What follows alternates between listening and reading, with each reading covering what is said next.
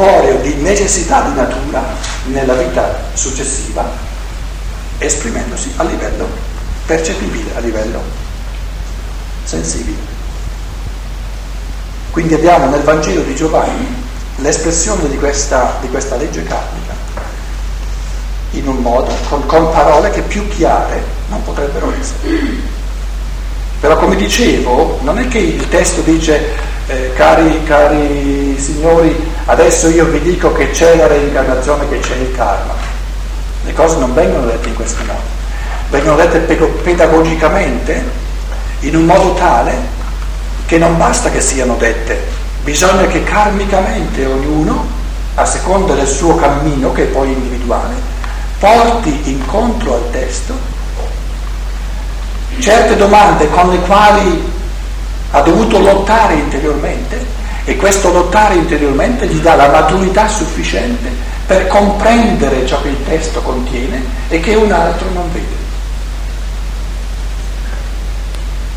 Quindi ci troviamo anche karmicamente a un nuovo inizio del rapporto dell'umanità, non soltanto con l'evento del Cristo, dove la grazia non viene più interpretata come sostituto della libertà, ma come aprente, rendente possibile la libertà. Così comincia un nuovo rapporto karmico con i testi evangelici dove, si, dove risulta che i testi evangelici parlano proprio questo linguaggio. Che poi nel corso del tempo siano successi fraintendimenti questo anche fa parte del karma, non, non c'è bisogno di, di, di avere rancore, fa parte del karma dell'umanità anche questo, perché tutto ciò che era saggezza del passato, saggezza data all'umanità dall'inizio, saggezza di anima di gruppo, Chiesa è anima di gruppo, Chiesa non è l'individuo, tutto ciò che era saggezza di anima di gruppo doveva venire a cessare. È nel karma dell'umanità che doveva cessare, perché facendo cessare questa saggezza data automaticamente in chiave di anima di gruppo, si dà all'individuo singolo la possibilità di conquistare nel karma della sua libertà individuale, di riconquistare questi tesori di conoscenza spirituale in base alla sua evoluzione individuale e libera. Quindi dovremmo già dare per scontato che doveva essere così, che tutto ciò che era di anima di gruppo, che era ecclesiale, in quanto conoscenze spirituali, doveva cessare, altrimenti non ci sarebbe per l'individuo la possibilità di partire da zero, in un certo senso, e di riconquistarsi individualmente tutti questi tesori di scienza dello spirito. Quindi le cose vanno, sono nel loro giusto ordine. Sarebbe, sarebbe karmicamente errato veementemente pretendere dalla Chiesa ciò che la Chiesa doveva perdere. Quindi lasciandola in pace, no? il suo compito era di perdere in chiave di anima di gruppo queste cose che andavano perse ed è importante capire che ciò che io adesso cerco non ho il diritto di cercarlo là dove doveva andare perso. Quindi comprendere le necessità karmiche dell'evoluzione ci risparmia tanti rancori, tanti asti che forse soprattutto in Italia per esempio eh, frenano possono frenare di molto l'evoluzione individuale.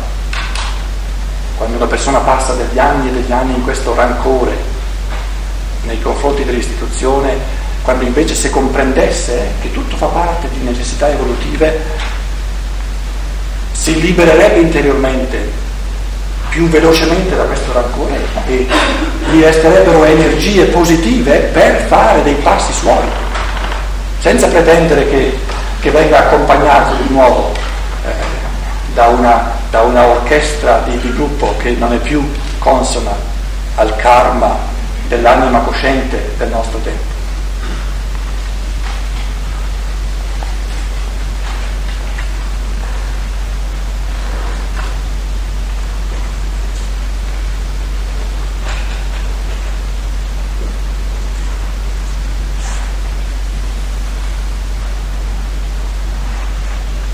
In che modo il karma è qualcosa che viene dal passato e in che modo il karma è qualcosa che si prospetta verso il futuro. Quando ci succede qualcosa, soprattutto quando ci succede qualcosa di poco simpatico, una malattia, un incidente, una difficoltà, la domanda spesso è ma cosa ho fatto per meritare questo? E si pensa sempre al passato.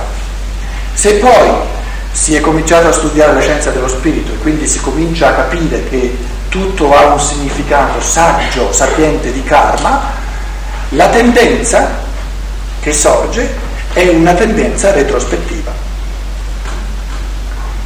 Ora ritorno a quello che dicevo all'inizio.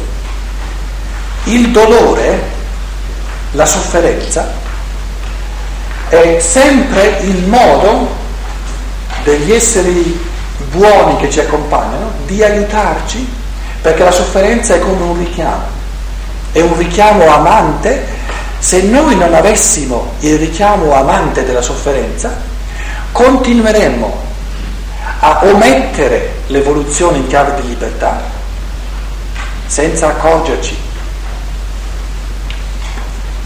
All'inizio dicevo, quando si tratta di una evoluzione karmica in chiave di libertà, i grandi peccati non sono più peccati di, di commissione, ma sono peccati di omissione.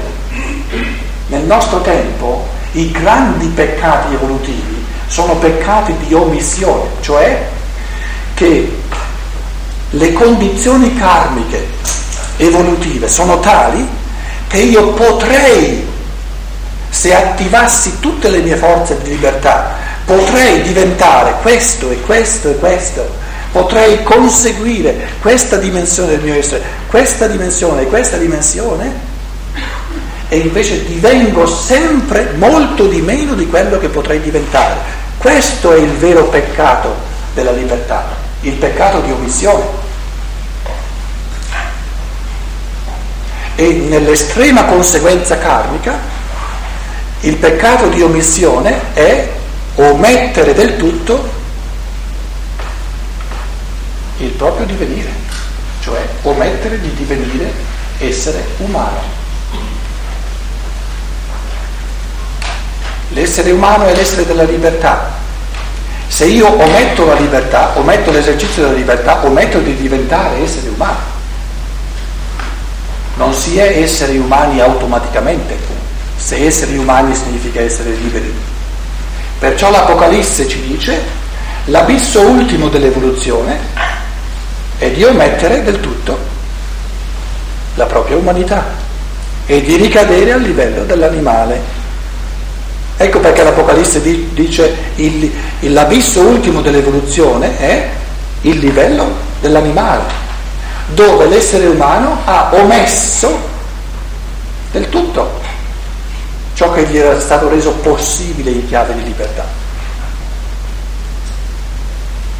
Ora, che, che cosa è karmicamente specifico all'omissione? Che uno non se ne accorge.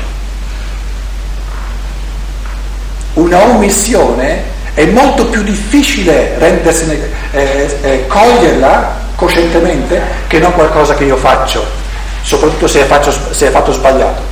Una cosa fatta sbagliata lo si vede subito perché la realtà ci corregge. Una cosa omessa è più difficile vederla. Se io faccio un tavolo e una gamba opposta all'altra gamba è 3 cm più lunga e l'altra 3 cm più corta, il tavolo vacilla a un segno tale che tutti si accorgono, ma, ma, ma che falegname ha fatto questo tavolo? Ci si accorge molto più facilmente perché qui è stato fatto qualcosa sbagliato. Se questo falegname avesse dovuto fare il tavolo, perché era il suo dovere o si era impegnato a farlo, e ha omesso di farlo, quindi il tavolo non c'è, è altrettanto facile rendersi conto, no? Perché il tavolo non c'è. Quindi in, in, in, chiave di evoluzione karmica della libertà ci vuole una consapevolezza, una consapevolezza molto più desta per cogliere le omissioni, per rendersi conto delle omissioni.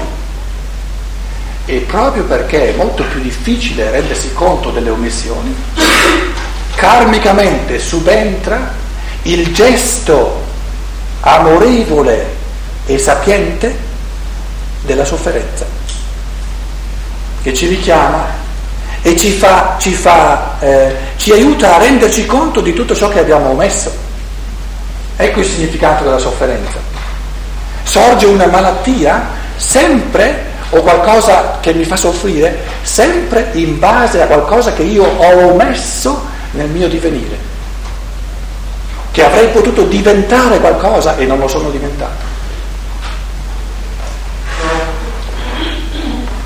Quindi le vere, le vere catastrofi dell'umanità in chiave di evoluzione karmica della libertà non sono quelle che si manifestano a livello fisico dove noi veniamo richiamati. Le vere catastrofi sono le omissioni del divenire interiore, perché quelle sono la causa, le altre sono la conseguenza. Quindi un'altra legge karmica è che tutto ciò che è di sofferenza a livello visibile è sempre conseguenza di una qualche omissione evolutiva nell'interiorità umana. E il male morale non è mai fuori di noi, il male morale può soltanto essere dentro all'interiorità umana. Anche Lucifero e Arimane, nel loro essere, in quanto non operano dentro di me, sono a posto, sono buoni se volete, perché il loro ruolo è assolutamente indispensabile. Quando io permetto a loro di operare dentro a me in un modo tale che io interiormente ometto realtà evolutive che mi sarebbero possibili, allora loro diventano cattivi in base a ciò che io permetto a loro di essere dentro di me, non in base a ciò che sono in se stessi. In altre parole, il male umano può essere sempre e soltanto nell'interiorità umana e, secondo, non c'è nell'umanità più male di quanto si possa trasformare in bene. Perché se non, essere, se non può essere trasformato in un bene, non è male, perché non ci si può fare nulla. E se non ci si può fare nulla non è male, è un dato di necessità. Quindi per quanto mi riguarda, ognuno di noi personalmente, per quanto mi riguarda, prima di tutto il male mio è sempre nella mia interiorità in chiave di omissione e in secondo luogo non c'è dentro di me più male di quanto io sia in grado di trasformare in bene. E questo pensiero karmico è molto consolante. Invece quello che noi spesso chiamiamo il male nel senso che c'è la tragedia, c'è la guerra o c'è la, la, la peste o c'è... non è il male, è un richiamo, è una voce delle gerarchie del bene che ci richiamano per farci rendere consapevoli di ciò che noi omettiamo nelle possibilità del divenire della libertà.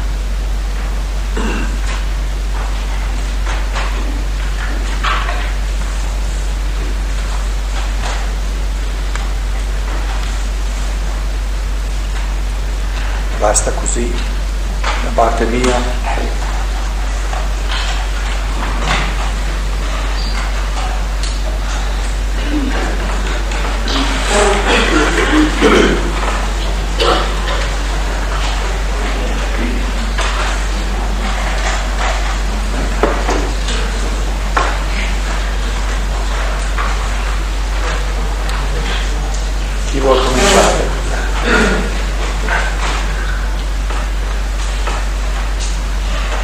Cerchiamo ognuno che interviene di parlare in un modo articolato e abbastanza forte, in modo che tutti veramente possano seguire e partecipare a ciò che viene detto. molto importante per la comunicazione. Sul peccato di missione, che è facile per me vedere a livello visuale, mi piacerebbe vederlo chiaritto a livello di gruppo di umanità.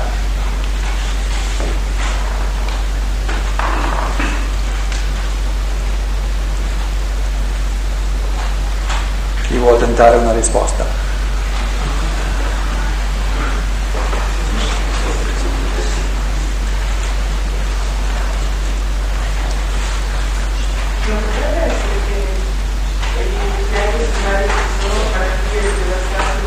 Eh, io sento poco. Io ho delle piante sociali dinamiche si diffondono inspiegabili, oppure magari tecnicamente sono anche spiegabili, ricordano fasce sociali e determinate persone, magari delle altre, non potrebbero essere spiegate come una mancanza di coscienza, come dire, un accrescimento della spiritualità e dell'indagine e della ricerca della verità per risolvere praticamente la, la cosa.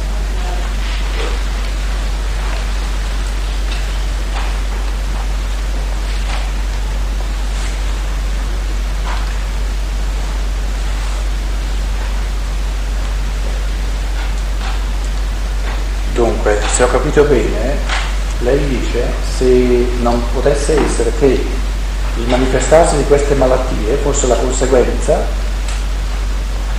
Sì, in pratica io vedo un discorso di scienza e di coscienza che devono assolutamente andare in pari passo. Per cui noi possiamo avanzare nella ricerca, nella tecnologia, ma finché non c'è affiancato un avanzamento nella ricerca spirituale, individuale, di strumento collettivo, bene o male non potremo mai arrivare una scoperta, una guarigione, senza una risoluzione. La scienza si occupa del dato di natura. Esattamente, la scienza, vabbè, ma la scienza, la scienza, a livello di tecnico, non può essere isolato dalla scienza, per cui spirituale, vuol dire le cose vanno insieme. Non a caso dei grandi scienziati, persone di studi, degli studiosi, non Einstein, lo potrei dire, tantissimo, credono discorso, che è una persone e questo tipo di ideologia. Che, cioè, il pensiero fondamentale è che il dato di natura e il dato morale non sono due binari paralleli che non si incontrano mai. Dovrebbero essere, dovrebbero incontrarsi, se no non c'è completamente.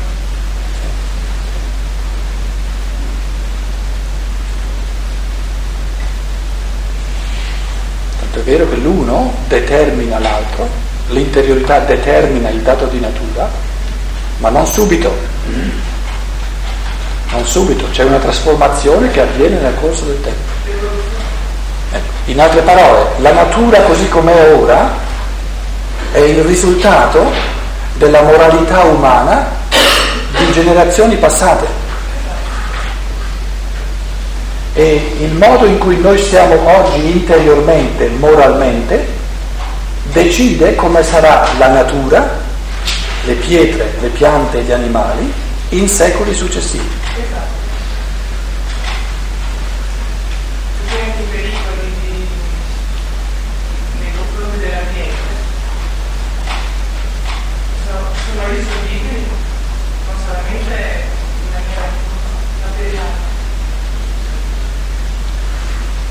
Se è vero che noi, eh, ognuno di noi, decide della struttura e della natura della sua corporeità nella vita successiva, ciò significa karmicamente che noi anche decidiamo della, del carattere fondamentale della corporeità terrestre in senso globale, perché noi non possiamo avere una corporeità umana che contraddice totalmente i dati fondamentali della Terra, perché dalla Terra prendiamo il nutrimento, dalla Terra prendiamo l'aria che aspiriamo, la luce, quindi il carattere di corporeità della Terra corrisponde sempre al carattere di corporeità dell'uomo e viceversa.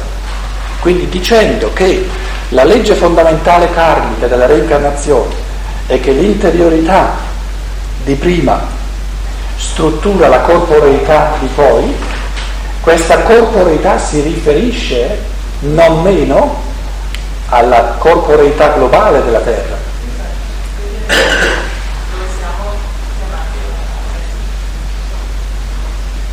In altre parole, se noi ci, distru- se noi ci impoveriamo interiormente, nel presente, se noi omettiamo la pienezza dell'essere che ci viene resa possibile, questa povertà autodistruttiva la comunichiamo sempre di più alla corporeità nostra e alla corporeità terrestre totale. E questo sta avvenendo, lo si vede.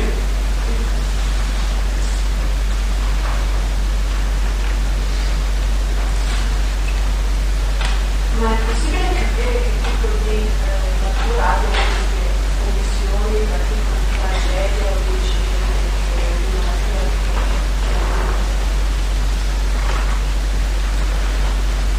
È possibile capire in che cosa consiste l'omiss- l'omissione.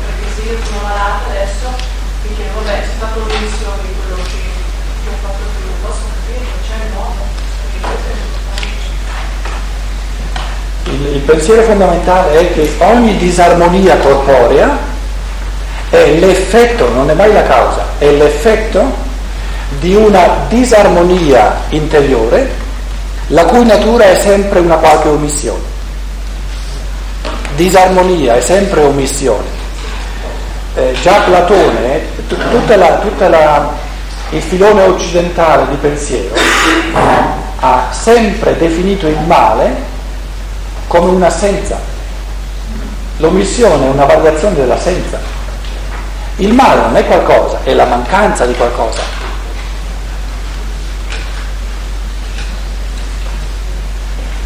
Dove io parlo di omissione è la stessa cosa, è la mancanza, cioè è il non esserci di qualcosa che ci potrebbe essere. Quindi importante per noi, quello che lei diceva, è non, non tanto di vedere gli effetti, ma di guardare la causa, cioè di vedere come avviene questo fenomeno dell'omissione. Ecco, ecco, e qui possiamo...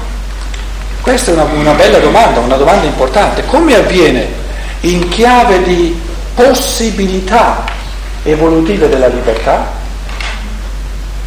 che mi sono aperte in questo momento, si, si tratta sempre del momento presente, le possibilità evolutive sono sempre tantissime, come avviene l'omissione?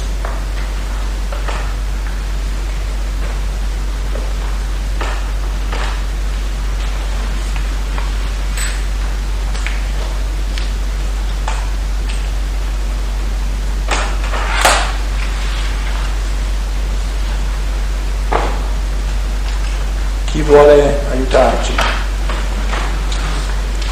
State omettendo tutti di aiutarci.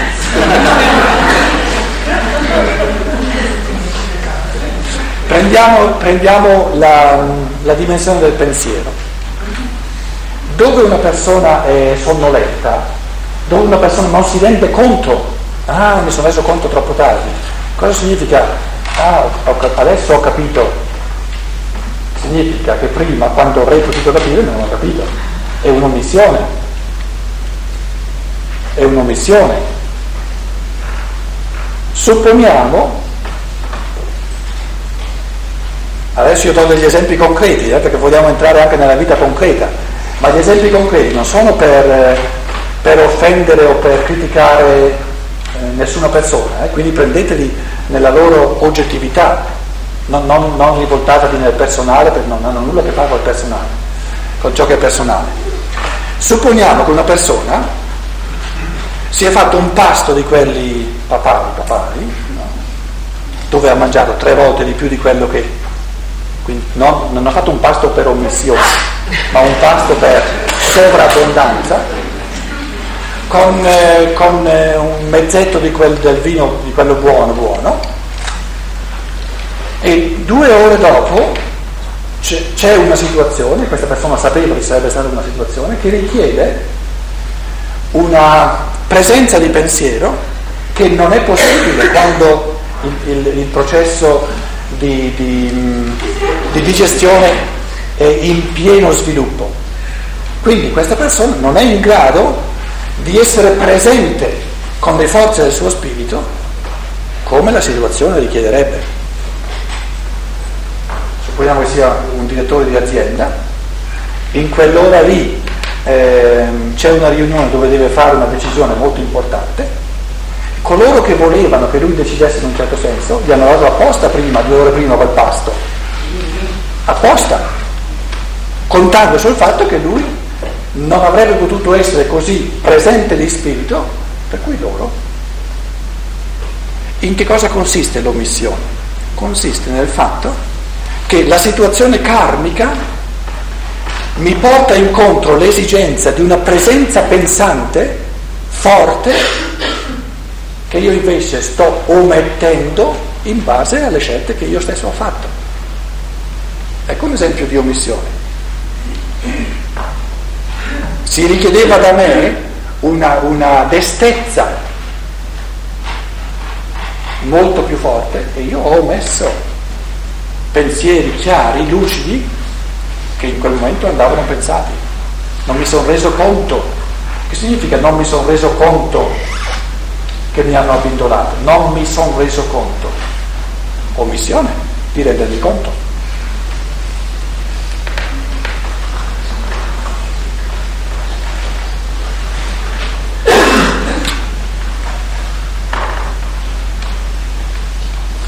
una persona sente eh, incipiente l'impulso di approfondire un pochino di più le cose della vita. Non dico subito di studiare Steiner o la scienza dello spirito, ma di prendere un pochino più sul serio la dimensione della riflessione. Oppure bussa alla porta, per esempio, il desiderio magari di riservare ogni giorno un momento chiamo meditazione se volete, la mattina, la sera. E poi lo, il frastuono della vita quotidiana fa affievolire questa voce e io non lo faccio.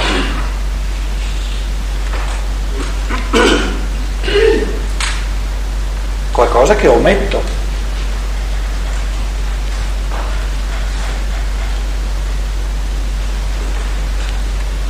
Semplice ancora, una, bisogno, una persona ha bisogno di aiuto. Pensate al eh, samaritano, questa persona mezza morta, il sacerdote passa, eh, il testo greco dice passa dall'altra parte della strada, dall'altro lato della strada, il levita passa. Il terzo, c'è una bellissima parola greca che dice proprio tutto il, il sistema ritmico si è mosso a compassione. Le viscere esplapniste. Gli altri due hanno omesso questo. Lui non l'ha omesso.